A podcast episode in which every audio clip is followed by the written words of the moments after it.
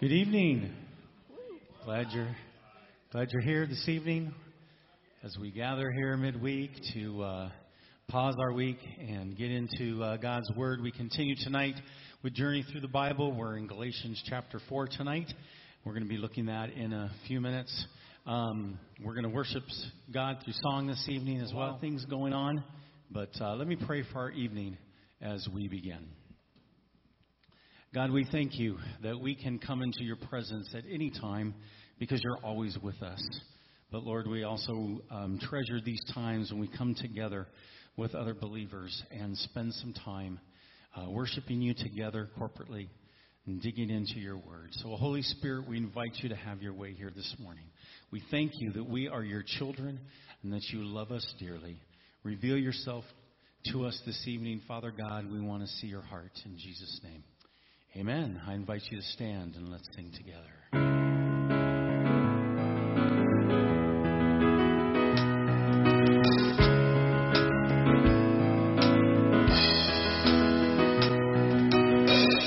Won't forget the wonder of how you brought deliverance, the exodus of my heart. You found me, you freed held back the waters for my release.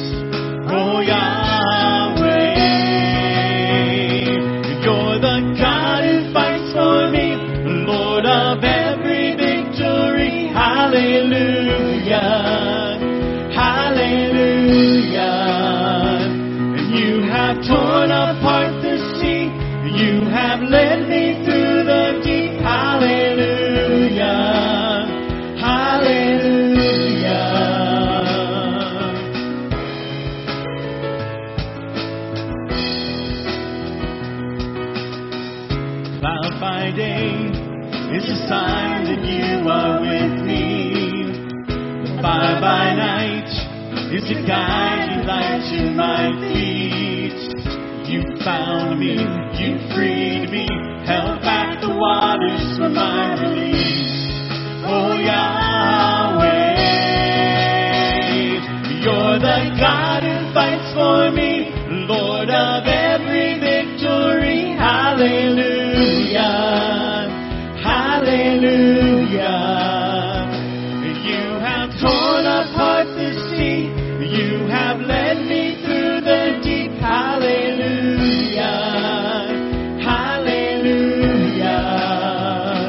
Cause you stepped into my Egypt and you took me by the hand and you marched me out in freedom into the promised land. And now I will not forget you, God. I'll sing of all you've done.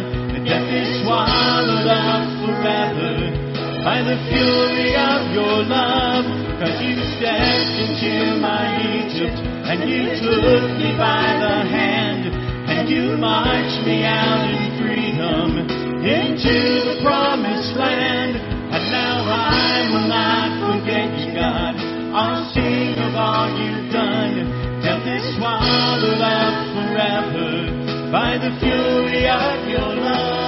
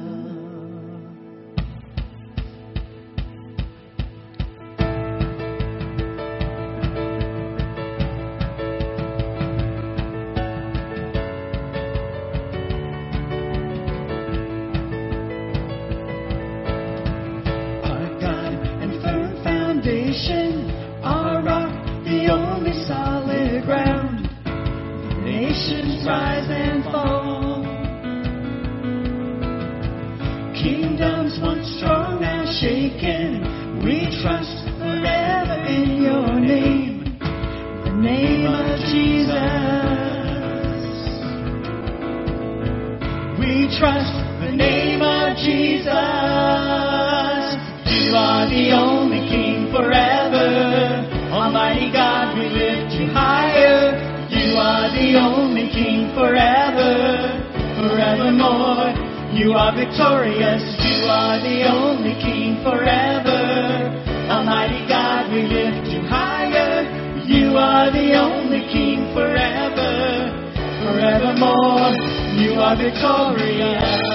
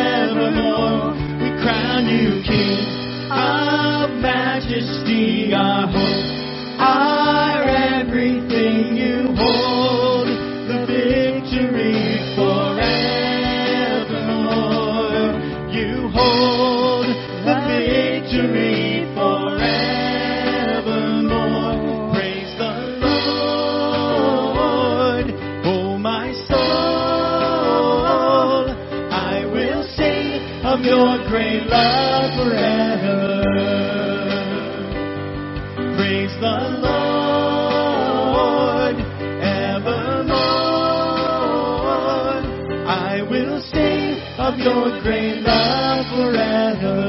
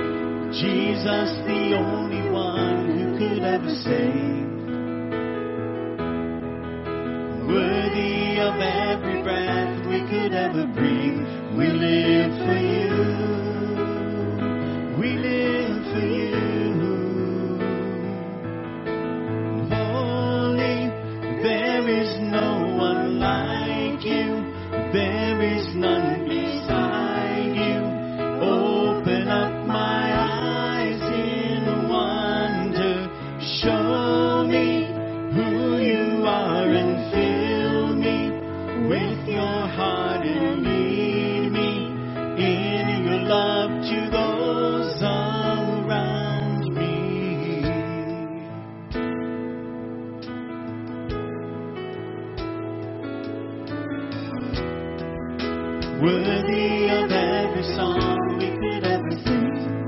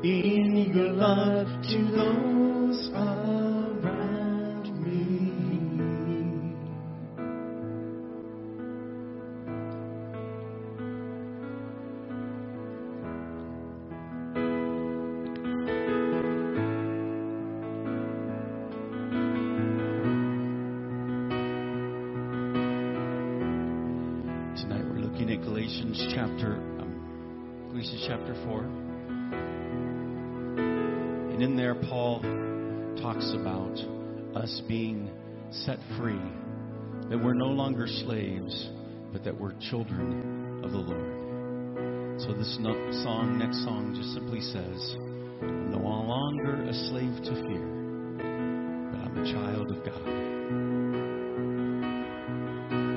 You unravel me with a melody. You surround me with a song of deliverance from my enemies till all my fears are gone. I'm no longer a to fear. I am a child.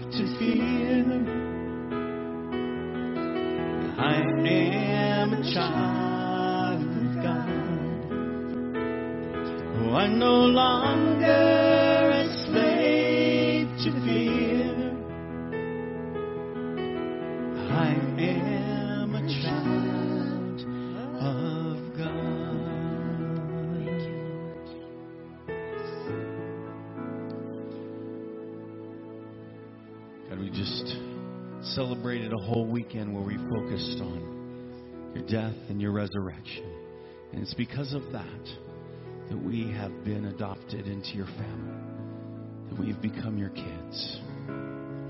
We are so grateful for all that you've done, that you took us out of our old life, you put us into the new life, bringing us into the kingdom of God.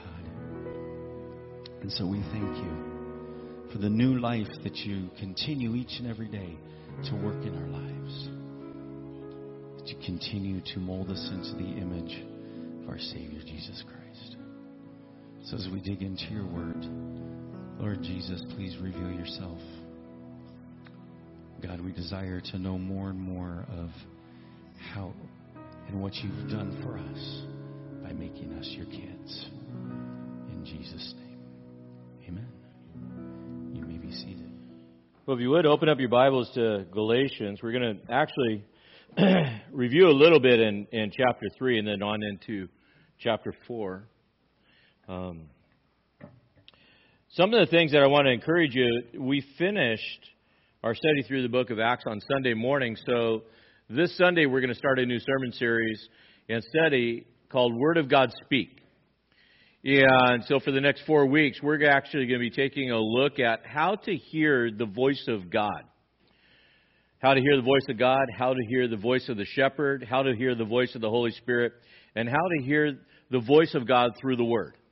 So we'll have four weeks of, of studying that, and then we'll do Mother's Day, have a very special time with that.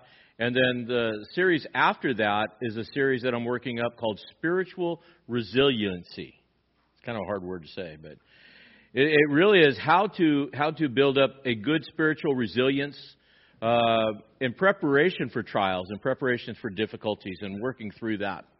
And then we'll have Father's Day, and then after that, then we're going to be starting a uh, through the through the book study of the book of Joshua. That's going to take us about 22, 24 weeks or better, um, and working through that. So we got a lot going on. Uh, and then also just a reminder, uh, we are less than a year away from going to Israel. So if you're still looking at going, you want to get signed up and get plugged in with that. And there's a number of other things that are happening that, that God's going to be just doing some amazing things. We're excited about it.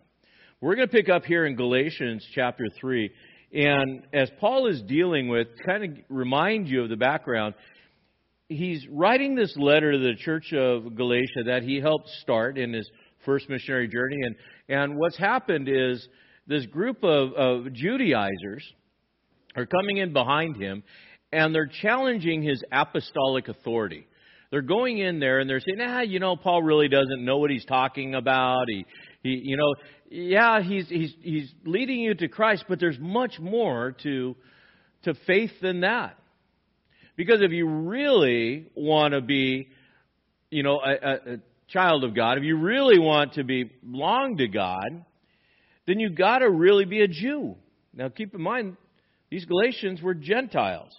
They weren't born into Judaism. They weren't born under under the Abrahamic covenant, and so they received the the transformation of the Holy Spirit in their life. But there's another group that was coming in and says you need more. And they were trying to add to Paul's gospel, and they were doing that, and they're, they're like, let's add to it, and then let's discredit Paul in the process of that. And so he's having to write this letter to correct their theology and to, to undo some different things. And he does it. One of the best ways that you can um, correct somebody's theology or what they're thinking is actually put a mirror up in, in what they believe and how they first came to faith. Every single one of us runs the danger from time to time of straying away, don't we? We get to a place where we kind of stray, where we wander, and even some will backslide. And there's always that danger. I remember in teaching kids that um, that your Christian journey is like trying to roller skate up a hill of ice. Once you get your momentum going, keep going because the minute you stop, what are you doing? You're going to slide all the way down to the bottom, and then you're going to start all over again. And so we really want to we really want to uh, keep that momentum going. And so Paul is going to be bringing them back, and we're going to review a little bit, starting with verse 19 of chapter 3, and really bring about this, this challenge against legalism. People were coming in with this legalistic concept and construct of salvation. So he starts out with verse 19 to 25. He says, Why then the law? Is it added because of your transgression and ordained through the angels and agency and media until the seed would come whom his promise has been made.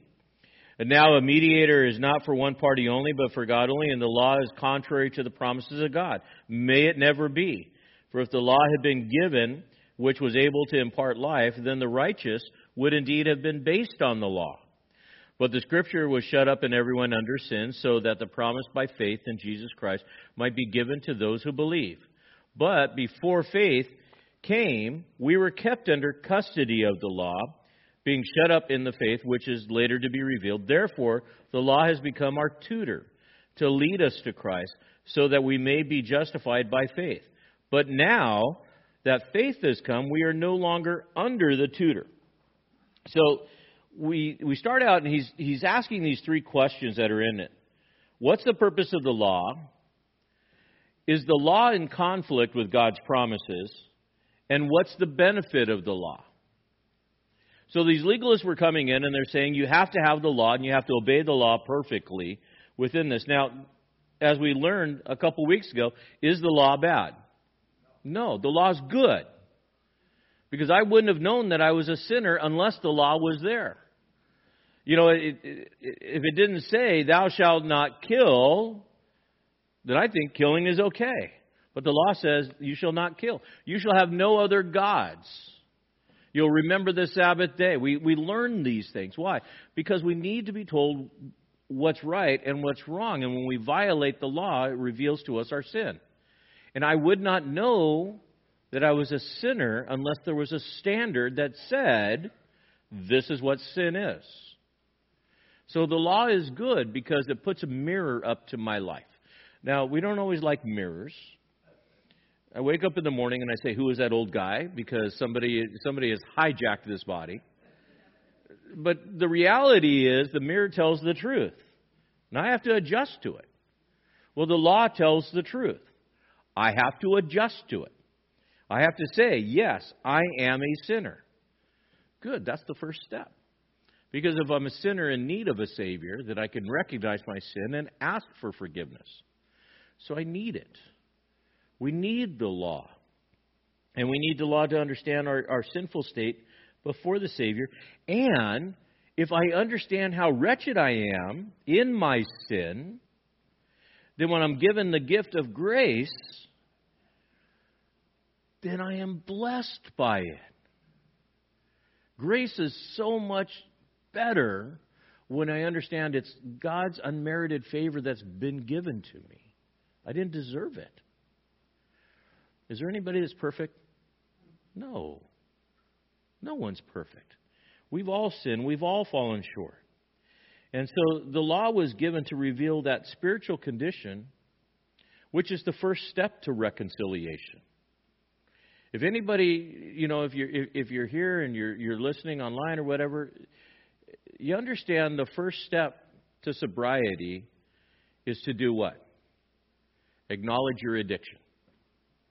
The first step to getting sober is to realize what is the condition that I'm in and that I need help, and to acknowledge that help, and I need it. When I got sober many, many years ago, I, I, I looked at my condition and said, I can't do this anymore. God help me. And He did. But I first had to acknowledge my condition and not excuse it and blow it off.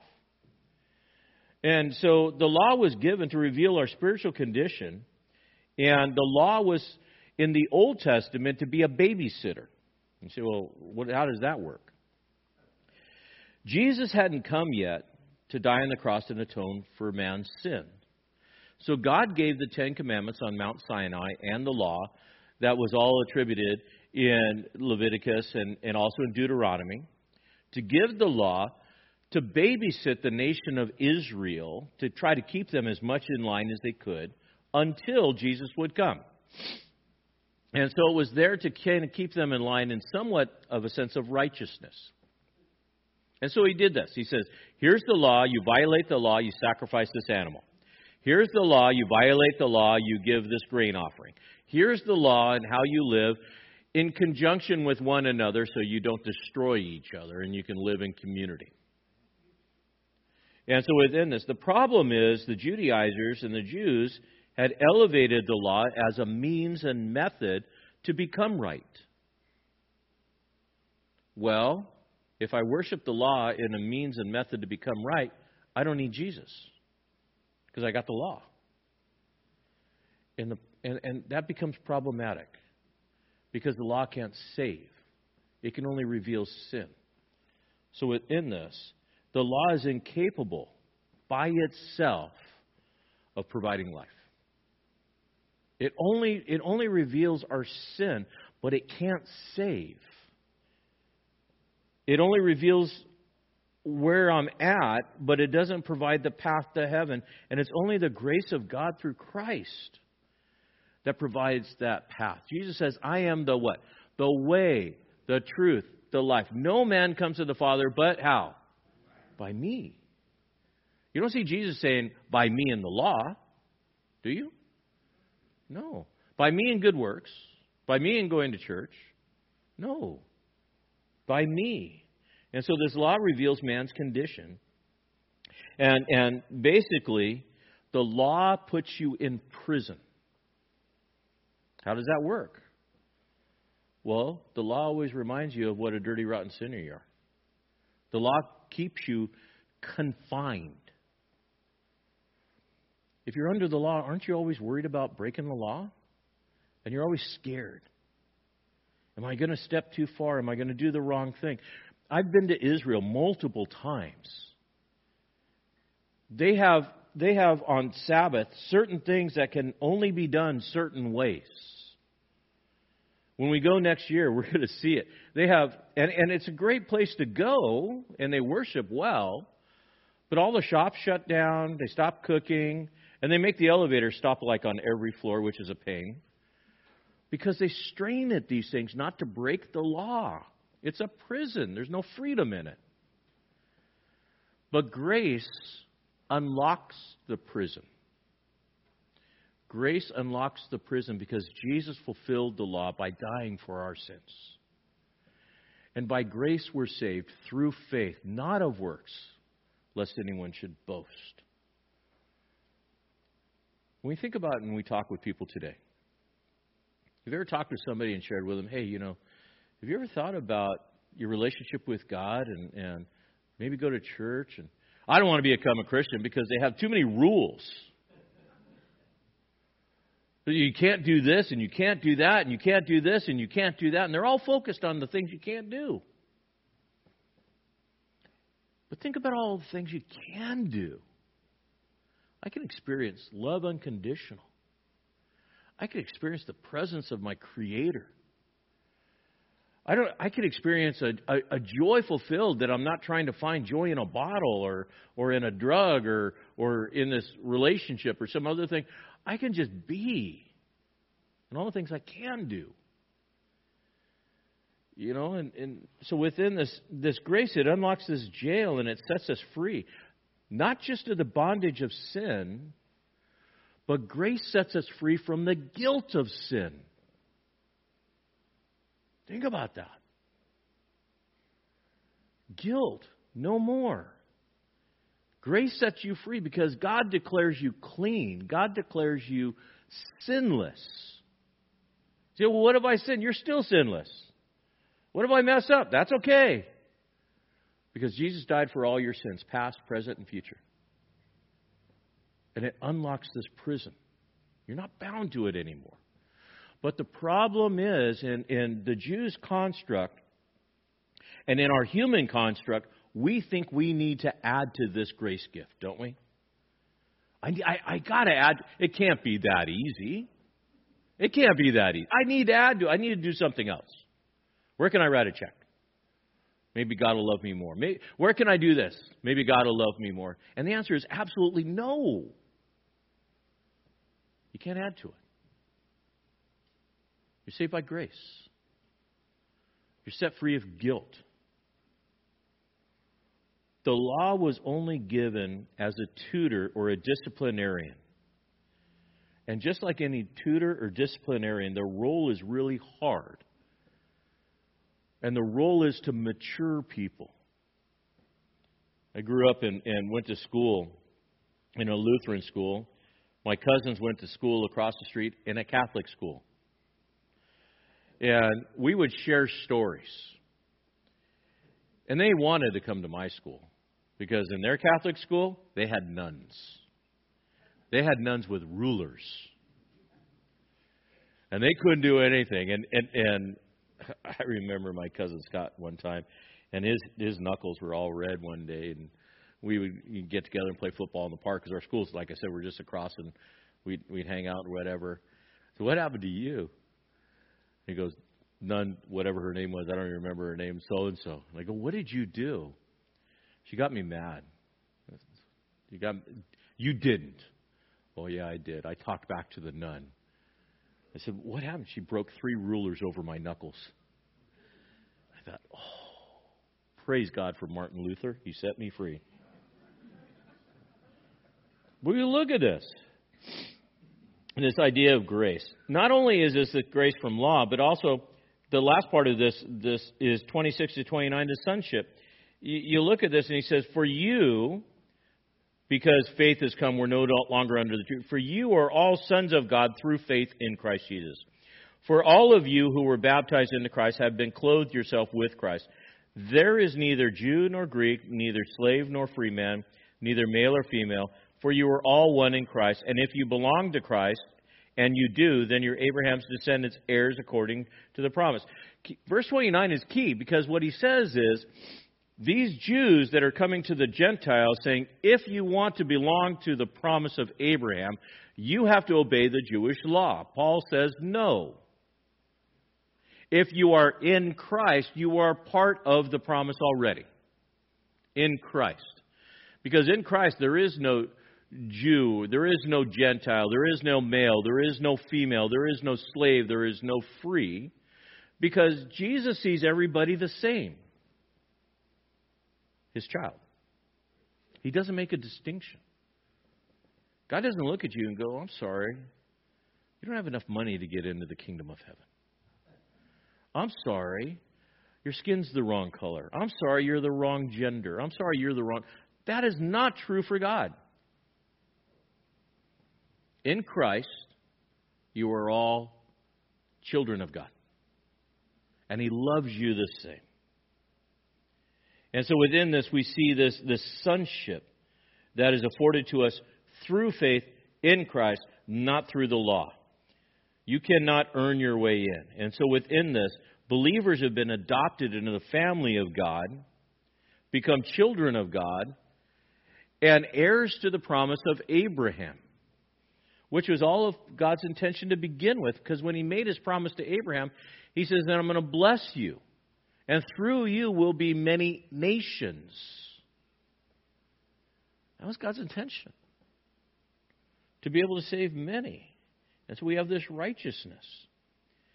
I love what verse 27 is, and, and, and I kind of jumped ahead a little bit, but for if you are, or if you were baptized into Christ, which is this outward identification, you've clothed yourselves with Christ.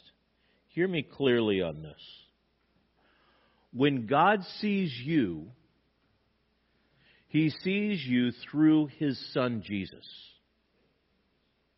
He doesn't see you apart from Christ. He sees you through his son Jesus.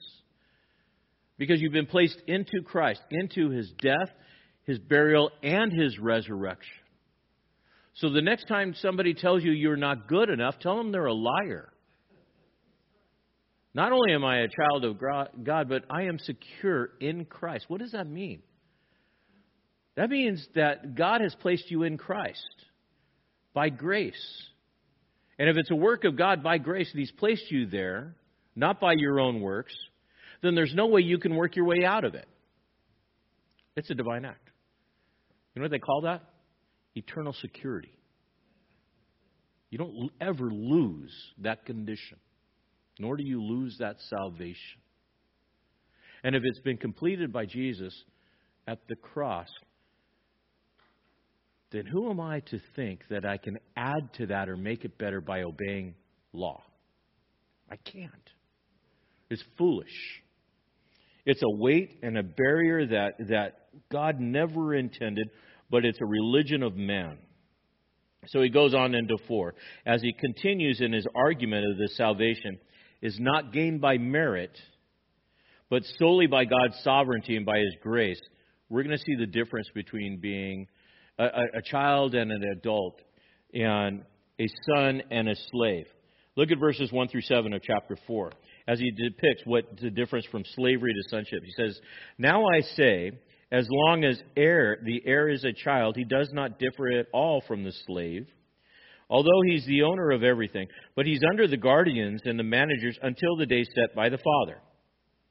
And so also we, while we were children, we were held in bondage under the elemental things of the world. But when the fullness of time came, God sent forth his Son, born of a woman, born under the law, so that, there's that hina clause if you take notes, it's a purpose clause, so that he might redeem those who were under the law, that we might receive the adoption of sons. Because you are sons, God has sent forth the Spirit of his Son into our hearts, crying, Abba, Father. Therefore, you are no longer a slave, but a son. And if a son, first conditional clause, yes, you are, then an heir through God. Paul wanted to do one thing make sure they understand what their spiritual condition is. How powerful is doubt? Is doubt powerful?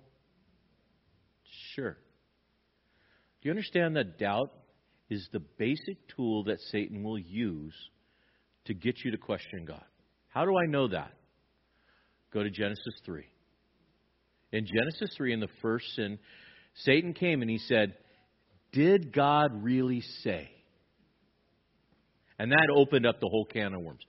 Doubt is this, this tool that Satan uses time and time again because if he can get you to doubt the Word of God, then you doubt God. In this, Paul is his point is this transition that takes place. There is a period of time when the slave is being mastered. If you look at verses 1 through 3, he says, As long as the heir is a child, he doesn't differ from all the slaves. Why? Because they're a kid. So if you have a slave, he's controlled by the master. If you have an immature child, he's controlled also by the parent. Can't make any decisions of their own. Why? Because they're immature. They're, they're immature. They, they just don't know what they're doing. And they're gonna, they need a guardianship. How long do they need a guardianship? Until the father says they're mature enough. So they set a date. In Jewish culture, it's, it's bar mitzvah or a bat mitzvah. It's a time when they say, yeah, you're of age. When you've become an adult, usually 13 and 14. I don't know many 13 and 14 year olds that are adults, but I tell you what, in Israel, it's a big thing. You know, again, when we go, we're going to see like 18 year olds running around with, you know, semi automatic guns and I, t- I'm, I feel safer in, in Jerusalem than I do in Portland. You know why? Everybody's got guns. It's super cool. Although it's really scary when you got this little 18 year old girl that's in the mall shopping, and she's got she's locked and loaded with a gun on her back. And you're like, okay, we're good. They've proven themselves mature, and they've set a date and say you are mature. But until then, you're immature and you need to be taken care of or under guardianship. And the law is that guardian. The law guides us and tells us what we need to do. Galatians 3:24 says therefore the law has become our tutor to lead us to Christ so that we may be justified by faith. The law guides us in this guardianship and keeps us from going over the edge. It supervises us, it checks us, it keeps us in, in this check and balance, this morality, this ethic that's there. And it doesn't matter if you're a Jew or Gentile, the law was there, and it's true for us. Paul is pushing back against this, this process, though, because here's what they were doing. They were doing what, what we see in churches today. Have you ever heard of uh, syncretism?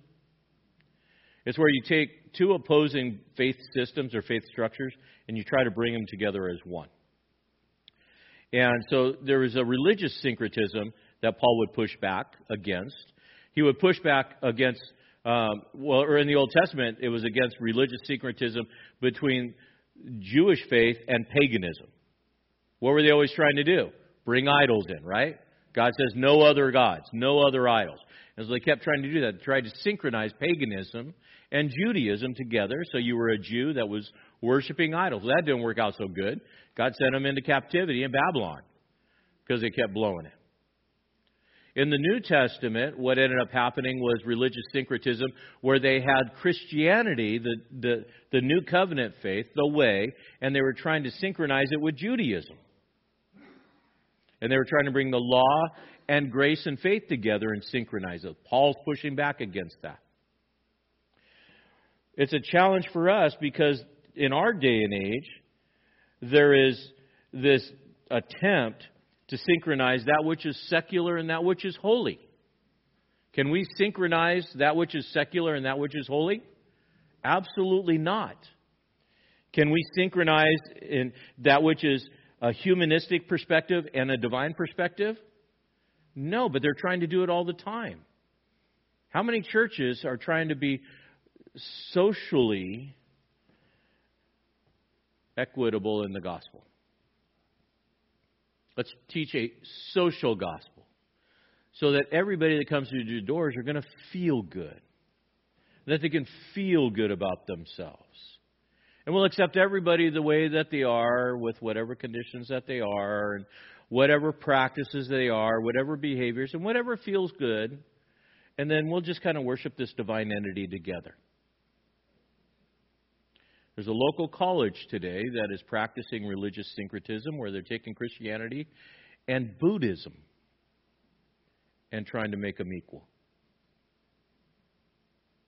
Is there a problem with that?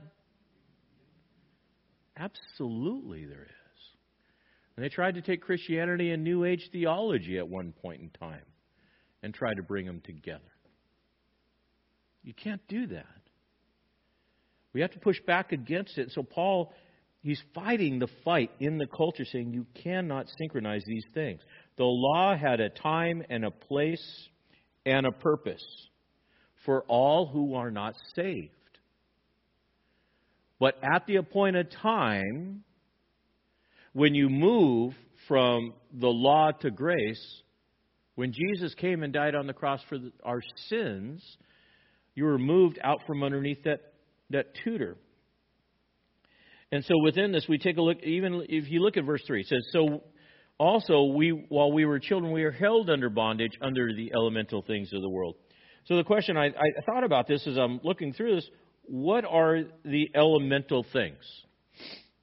One of the best things you can do to find the answers for a question is let Scripture interpret Scripture. So we go to Colossians chapter 2, verse 8. See to it, as Paul would write to the church of Colossae, see to it that no one takes you captive through philosophy and empty deception according to the traditions of men, according to the elementary principles of rather than the according to Christ. So, what are elemental things? Well, he says it right here philosophy empty deceptions or a worldview, or traditions of men. Those are three of the elemental things, or the world things. Colossians chapter 2, verses 20 to 22. If you've died with Christ to the elementary principles of the world, why, as if you were living in the world, do you submit to the decrees such as, here they are, elemental things? Do not handle, do not taste, do not touch, which all refer to things destined to perish with use, in accordance with the commandments and the teachings of men. What were the elemental things? The law. Because the law is elementary. We send kids to an elementary school. Why? Because they needed to learn the basics. I wish our schools taught more of that and focused on that. Why do they need to know the elementary things? So that they can have the elementary foundation to move on to higher education, right? We call it higher education. And so within this, I'm not going to send a, first grader to go take a, a, trigonometry class, am I? No, they need to know the elementary things, and they need a teacher to teach them these things reading and writing and such things. We need to teach our kids the elementary things of Christ. So as they grow old, they can go into the higher education of theology and understand these things. Paul says, okay, now that you're in this relationship with Christ, why is it that you're going back to the elementary things as the, as the primary? What would you think of a person that had a PhD in physics go back to a first grade class and say, I want to study ABCs and I want to study my addition and subtractions. That's where I want to go. Dude, you got a PhD in physics. What are you doing? Well, you know, I need to revisit the elementary things. I need to be in that place in, in, in East Math. It, it, it's ridiculous. It doesn't make sense. Once a person has moved past the elementary things, it doesn't make sense to go back to them. Once you've been set free from the babysitter of the law and understand, yes, this is my sin, but Jesus paid the price for my sin, and by faith I've been saved through that, why do I want to go back and try to be under the bondage of the law? I shouldn't. Because there's a different spirit that is in me that's guiding me. I've matured. How do we know that? Because in verses 4 through 7 it says, When the time came, but when the fullness of time came, God sent forth his Son, born of a woman, born under the law, so that he might redeem those that were under the law, that we might receive adoption as sons. There is a point in time when Jesus came. And everything that was Old Testament, while it has great value, all of that changed because Jesus paid the price for all of those sins. At a point in time, God sent forth His Spirit to you. And you said, Yes, Lord, I am a sinner because I know I'm a sinner because of the law. And, and God sent His Spirit to you, and you recognize the Son as your Savior. And when the fullness of time came in your life, you were saved. Now what? Now I move forward to the mature things. And my condition changed from being one who was under a babysitter to now being a child of God. I'm no longer a slave bound under the law, but I'm a son of God, a child of God. Question Is God's timing perfect? Is his wisdom perfect? Absolutely. Absolutely. Why did Jesus come when he came? Because it was the perfect time. It was the time that was fulfilled. Mark 1:15 saying, "The time is fulfilled, the kingdom of God is at hand. Repent and believe the gospel." It's that perfect time when he was born of a woman born under the law to pay the penalty for our sins. In Matthew 5:17 says, "Don't think that I came to abolish the law and the prophets. I didn't come to abolish, but fulfill them by becoming a sacrifice in place of men." And in Galatians 3:13 it says, "And Christ redeemed us from every curse of the law, having become the curse for us, for it's written, curses everyone who hangs on the tree." We just got through celebrating that. And from resurre- resurrection day on, the solution for man's sins is always available. And you could be saved and filled with the Spirit and be adopted. But everybody prior to that could only be babysat by the law. So the, the people that receive this letter and us are being sent a message by Paul and says, look it, now that you're saved, don't go back. Don't go back to the thing that, that wouldn't save you. But for somebody who's not saved, what's the first thing that I should share with them? The fact that they're a sinner. Bring out the law. It's okay. But if you're going to bring out the law, then also bring out the solution. You have to bring both because that's the hope. If you're going to bring out the fact that they're in bondage, then also bring out the key that unlocks the bondage, which is the grace and the benefit that Jesus offers. Jesus was born of a woman under the law so that we could become children of God. Things change. Romans 8:15. For you've not received a spirit of slavery leading to fear again but you have received a spirit of adoption as sons by which you may cry out, Daddy. Daddy. So, when you feel guilt over your sin, what should you do? Confess it.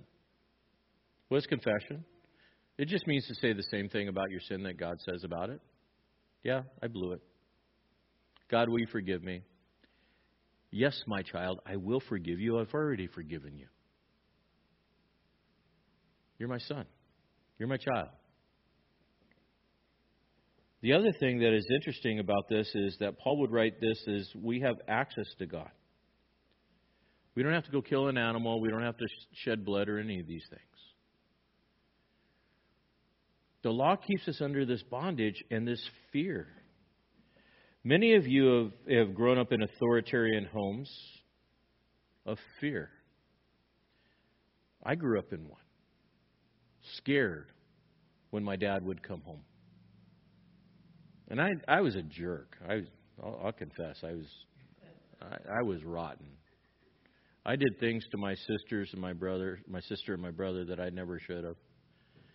And my mom didn't know what to do with me. When I was six, she would lock me in my bedroom put a lock on the outside of the door to keep me in. I did, and, and invariably she would say, "Go to your room and wait for your dad to get home." Now I know that probably doesn't happen a lot in houses today.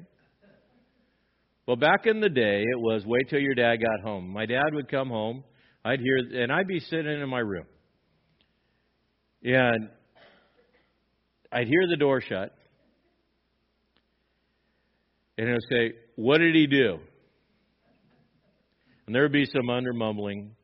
My dad had this thing where he would take his belt off and he would snap it as he would come down the hall. I got PTSD from it. Just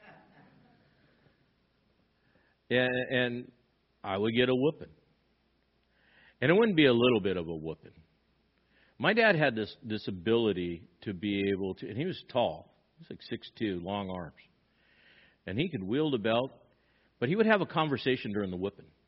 And every word would be a smack on that. What did that develop? Fear. Fear.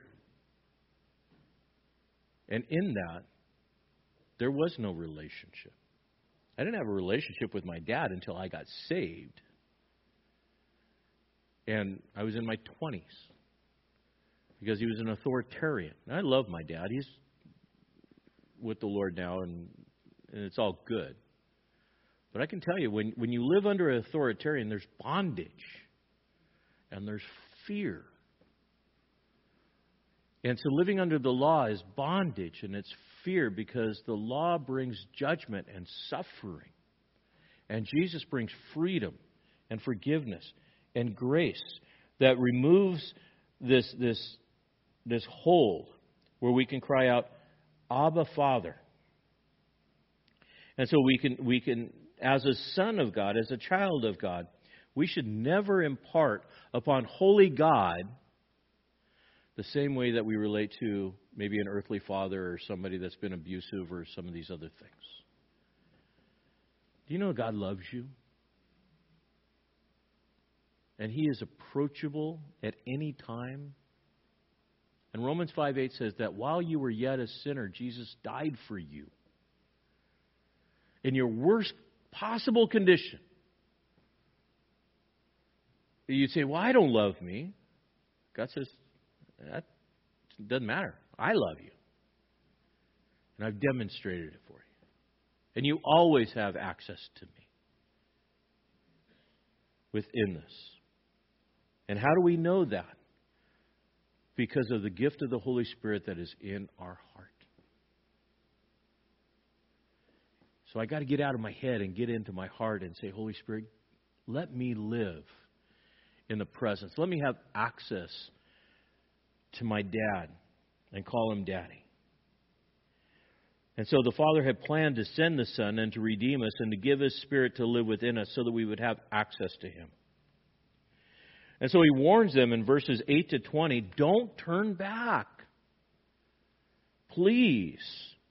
He says, however, at that time, when you didn't know God, you were slaves to those which by nature are no gods. But now that you have come to know God, or rather to be known by God, how is it that you turn back again to the weak and worthless elemental things to which you desire to be enslaved over again? You observe days and months and seasons and years. I fear that perhaps I have labored for you in vain. So he looks at this, this next section and in this next section, he, he's pleading with them. You can almost see Paul on his knees just begging them within this and say, don't turn back to your paganism. There will be a time when when your faith when you have doubt. And it's at that point you got to check yourself that you don't backslide when you say, I don't know. I don't know, God. Have you ever met somebody or, or worked with somebody and you poured your life into them? Just dumped your life into them and discipled them, worked with them, and then they turned their back on God and they turned their back on you and went back into the world. I got to tell you, as a pastor, that is the most disheartening thing that that I experience. When you pour your heart out into somebody, and then because you question yourself, you go, "What did I do wrong? What happened?" And you feel bad and you feel personally responsible. What should I have done different? Why did they? Was it me? Was it something that happened? And it just breaks your heart to see people walk away from God it's happened in this church. It's happened in every church I've been in. And, and, and I can tell you, at times you go, bag it, I'm done. I can't do this anymore. Because as a pastor and as a, as a leader, you pour your heart into people, and they turn their back. And Paul has poured his heart into this, this group of believers, these Galatians. And they're turning their back on him. But more importantly, they're turning their back on God. Paul's concerned with these Galatians that they would not only turn their back, eventually turning their back because of the Judaizers, but they go back to worship Zeus or some other idol. And the paganism and back into the rituals and all of these things. I can tell you this one of the things about backsliding, backsliding really reveals the depth of faith. It really does. It really reveals how deep an individual's faith is when they backslide and how far they backslide. And, and within this, it's a huge challenge.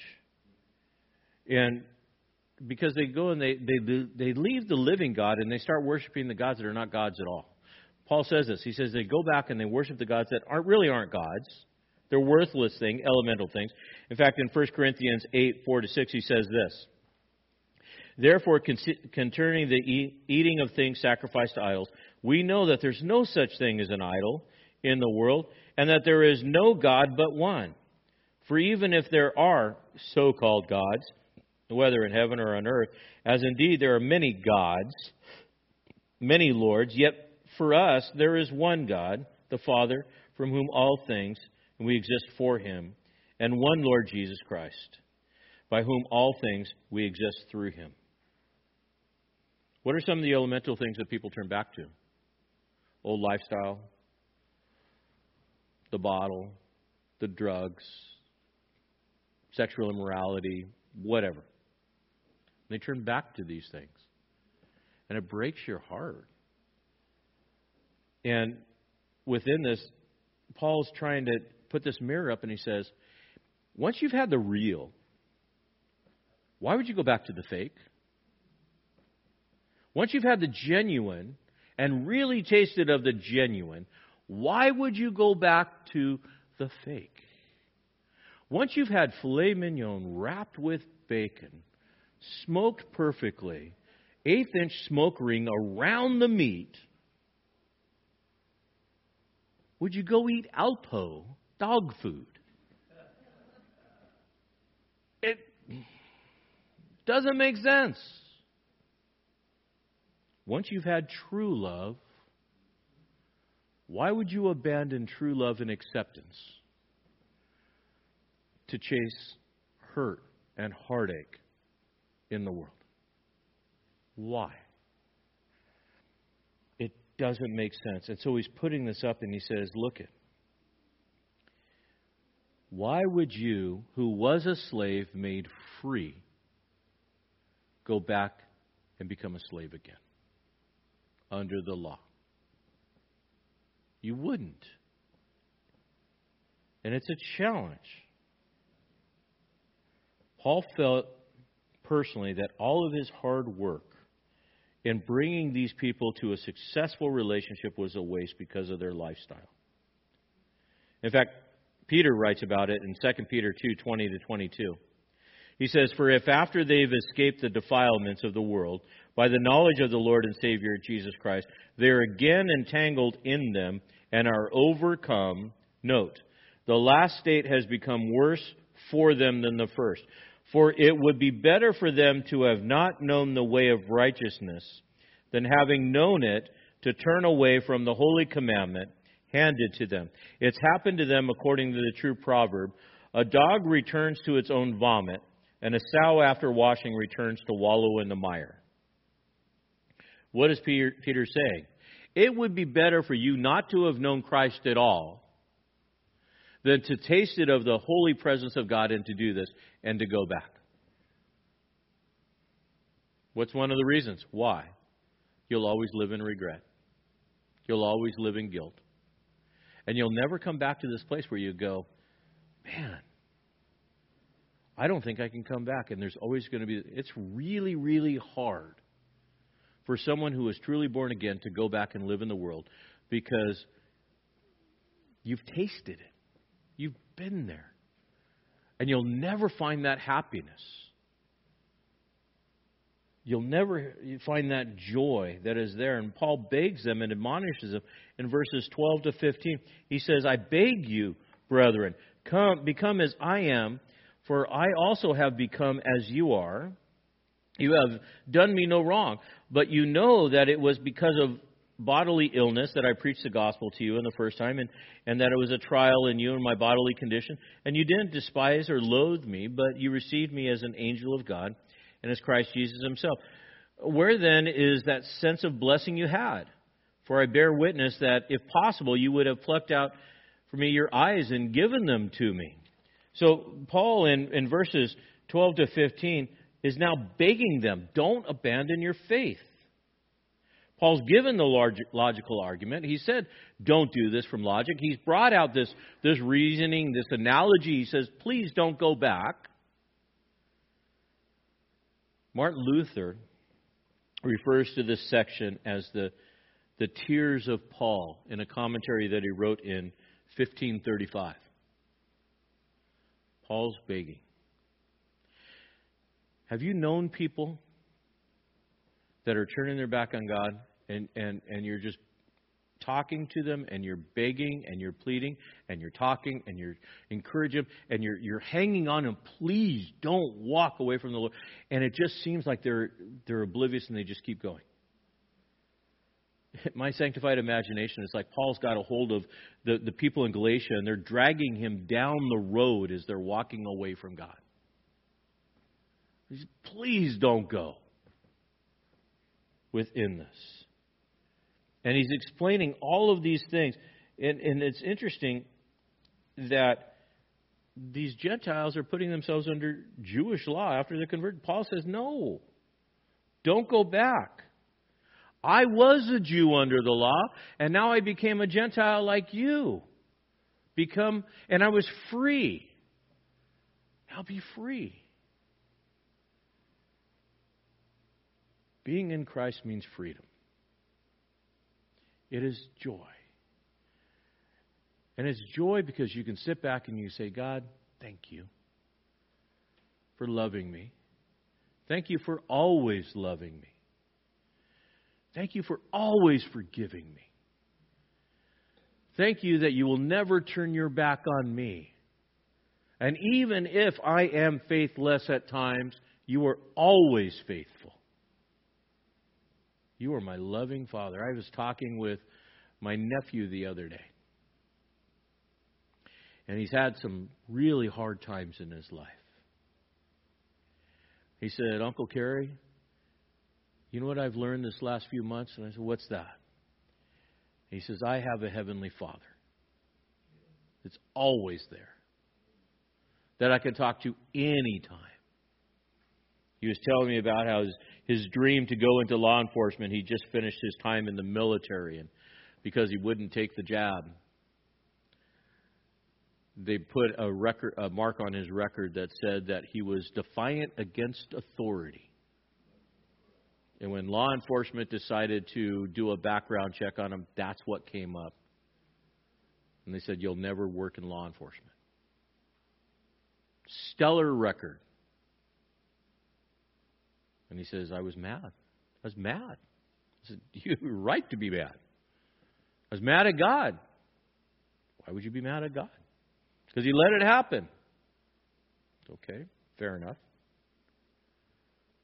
But what if God in His sovereignty had a different path for you? What are you doing now? And He told me. I'm studying psychology because I want to go into high schools and become a high school counselor and help kids. Fair enough. So instead of putting them in handcuffs and throwing them in jail, you're going to keep them out of it, right? And these kids that you're going to impact their lives are going to come back and, and learn from you. It's not what you thought, it's what God determined. So let God be in charge. And then we had the conversation about prayer. He says, Yeah, he says, I can talk to my Heavenly Father anytime. And that's a good thing. Satan wants to destroy and divide the body of Christ. Satan wants you to get you to doubt God. Satan wants to add all of these things that are a burden to you, and God is doing nothing but pulling these burdens off of you. Satan wants to cause divisions. He wants to develop fickle faith. You know what fickle faith is? Fickle faith is I believe what I believe, and you believe what you believe, and because you believe what you believe, and I believe what I believe, we can never get along. In all of these things. We had a great time this last Friday, eight different churches at Scappoose High School. I want you to wrap your head around that for a minute. Eight different churches, two different languages, different denominations, all believing in the same foundational faith that Jesus Christ is the Lord and Savior on a public high school campus. And we packed the house. Got to build a bigger boat. Satan lost. Why? Because we set aside these denominational differences or preferences or worship styles or whatever, and we worshiped the Lord Jesus and came together. And Paul is asking this church to do the same thing. Keep the main thing the main thing. Paul goes on in verses 16 to 20 and asks, So what did I do to offend you? What did I do? Did I become the enemy? Verse 16, by telling you the truth.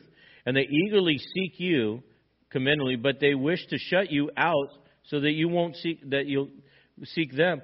But it's good always to be eagerly sought in the commendability manner, but not only when I'm present with you, my children, with whom I am again in labor until Christ is formed in you. But I could wish to be present with you, but now, and to change my tone, for I am perplexed about you. Paul now is, from a personal note, saying, Am I your enemy for being honest? Sometimes the truth will hurt. But just because the truth hurts, should you keep the truth from somebody? No. You should tell the truth. But you should tell the truth in love. Proverbs 15:5 says a fool rejects his father's discipline, but he who regards reproof is sensible. Amos 5:10 They hate him who reproves in the gate, and they abhor him who speaks with integrity. Should we speak the truth? Yes. In love, always. Ephesians 4:15 But speaking the truth in love, we are to grow up in all aspects unto him who is the head even in Christ. What if my truth offends you? It may. What if God's truth offends you? Now you're going to have to deal with it. Why? Because God's truth is the only truth. So what should I do? I should not share with you my truth. I should share with you God's truth or the Word. And then you got to deal with God. I didn't write it, He did. And, and, and we should never bow or compromise the truth, should we? The truth is the truth. And we stand on the truth. As Jesus would say again, I am the way, the truth. And using the truth, we try to call back those that are wandering from the truth. I read a quote and, and it didn't give credit to it, but I, I like it. Pastors are not called to be popular, but they're called to be faithful to their calling. A pastor should not conform his message or the Word of God to be acceptable by society. Should speak the truth, but always speak the truth in love. And the fickle crowd is not always going to like it. Did Jesus speak the truth? Yes. And on Sunday they said Hosanna, and on Friday they said crucify him. The truth is not always going to be popular, but people need to know the truth. And we should always love like a father. Paul loved them like a father. He says, I love you like a father, like I birthed you within this. And he declares his love for them. And, and a love from uh, the heart. In Exodus 20, verse 5, it says, You shall worship, you shall not worship them, nor serve them, talking about idols. For I, the Lord your God, note, am a jealous God. That's a loving God, but visiting the iniquity of the fathers on the children, third and fourth generations. God loves you with a jealous love, but He's going to punish you. I heard this week about a sheriff that was talking about some recent shootings. And I love his position. Because as he depicted a 12 year old that was part of the shooting. He says, We failed that 12 year old. As a society, we failed that 12 year old because we stopped holding them accountable. We didn't love them. We need to love our kids enough to hold them accountable and speak the truth. Not tell them what they want to hear, tell them what they need to hear. In love, of course. What if they don't like it? Well, I don't like medicine. I don't like getting a shot. But sometimes it's the best.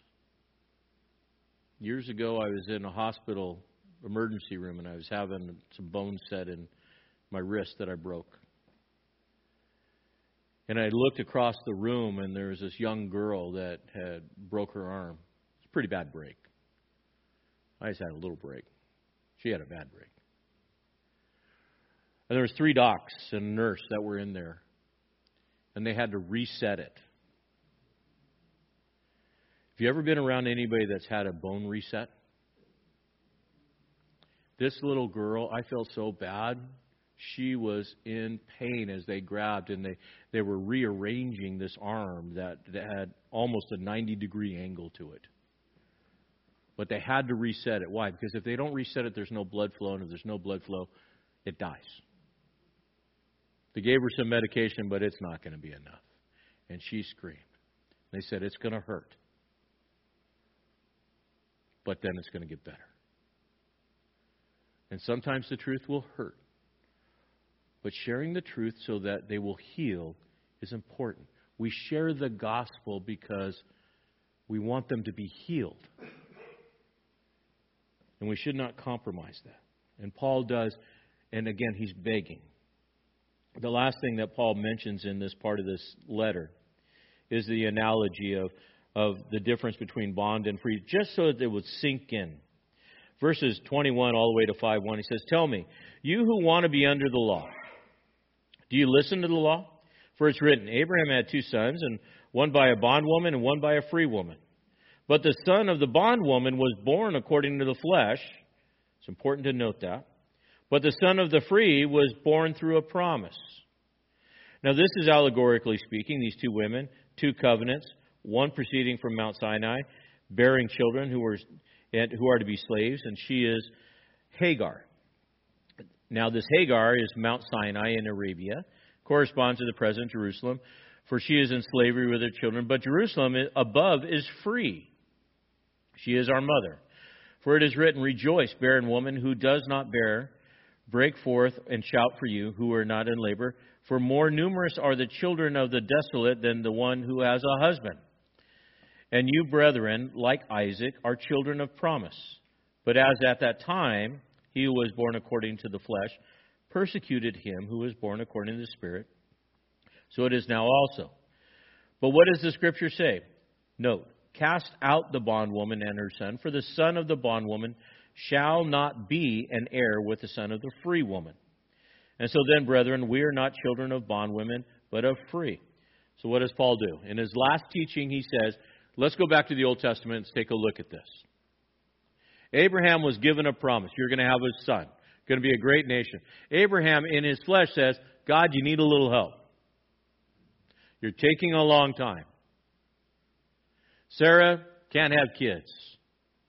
Abraham and Sarah, they have this conversation. Sarah says, Take my maiden Hagar, have a kid with her. Let's help God out. Question Does God need help? Nope. Nope, he doesn't.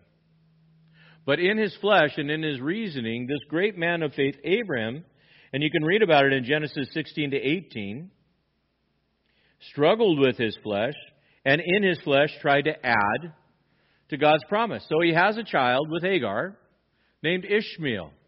Ishmael would have 12 sons. Ishmael is the foundation of the Arab nation. Bad news. You ever wonder where the, the, the, the fight between the Arab and the Jews came? Here. Because the Arabs believe that they're the inheritors of the Abrahamic promise. Hagar was a slave. Abraham had a son with a slave woman, producing a slave child, not the heir of the promise. God said, No, you messed up. You're going to have a child with Sarah. Took some time. They have a child named Isaac, the child of the promise. Paul says, Look it. You are not a child of the slave, but you are a child of the free and the child of the promise. You got to understand that God gave to Abraham this promise, a holy seed, and you needed to wait for that and to do it God's way. The challenge is which way do we honor God? Paul in Romans 4 18 to 21 says, In hope and against hope, he, being Abraham, believed, so that he might become the father of many nations, according to that which has been spoken. So your descendants will be, without the coming in weakened flesh, contemplated in his own body, now as good as dead, since he was about a hundred years old, and in the deadness of Sarah's womb. Yet, with respect to the promise of God, he did not waver in unbelief, grew strong in the faith, giving glory to God, and being fully assured of what God had promised, he was able also to perform. Abraham had to work past the issues of his flesh realize his failure, and at 100 years of age, have a relationship with Sarah and have a kid. That's an old, old dad. But how did he do it? Faith in the promise. How do we believe? We believe in the promise and receive the promise of God not to be back under slavery within this. Ishmael was given this land of the, the east, sent out. The Israelites were to be given this promised land, Jerusalem. Mount Sinai, says Hagar, is Mount Sinai. That's the law. Sarah, Jerusalem, land of promise. So I'll leave you with this. You have a choice. Do you want to live under the bondage of the law and try to work your way into God's grace? Or would you rather just be a child of God and say, God, thank you for loving me? It's too much work, and it's a huge failure to try to obey the law and be saved. It's impossible. It's better you just say, God, will you forgive me of my sin that the law teaches me about? Will you adopt me as your child? And God says, I was waiting for you to ask. Yes, I will forgive you. I will receive you. I will fill you with my spirit, and you will be my child, and you will receive all the blessings and inheritance as a child of God. So then, what should I do? Cast out all of those works that you think you have to do. Paul says, just like the slave was cast out, you cast out all of those things. Every time Satan comes in and says, You need to work your way in, say, No, I don't. I'm saved by grace. You're not doing enough good works. I don't have to. I'm saved by grace. You're not loved enough by God. Oh, yeah, I am. I'm a child of God. Don't get sucked into the lies. Believe the truth. Let's pray. God, I thank you. I thank you that you give to us a hope and a future the promises of your word, the security of your presence, and the power of your spirit. Lord, I pray for those that are in this room and those that are watching online as we covered a lot of information. May it sink into their hearts. Lord, I pray if anyone here cannot say tonight, I am a child of God, that they would very simply say, God, I realize I'm a sinner and I need to be saved. God, I realize I need to be forgiven. Will you forgive me? God, I want to know you as my daddy. Will you fill me with your spirit and adopt me as your child? And Jesus, will you be the Lord of my life? You pray that prayer and you believe it in your heart. Welcome to the family of God. Let's stand and close.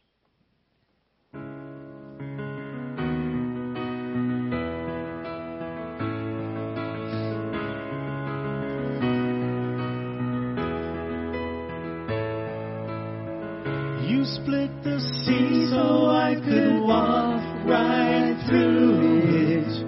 My fears were drowned in perfect love. You rescued me so I could stand and sing. I am a child of God. You split the sea so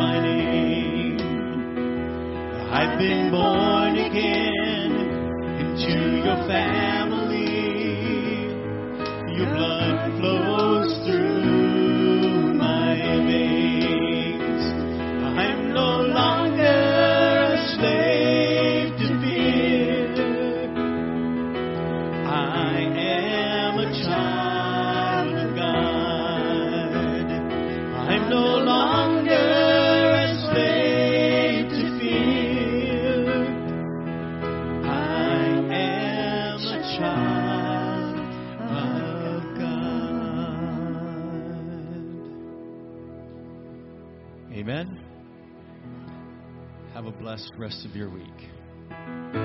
Thanks for joining us in the study of God's Word with Pastor Cary Wacker. We'd love to have you join us in person for worship each Sunday morning at 9 a.m. or 10:45 a.m.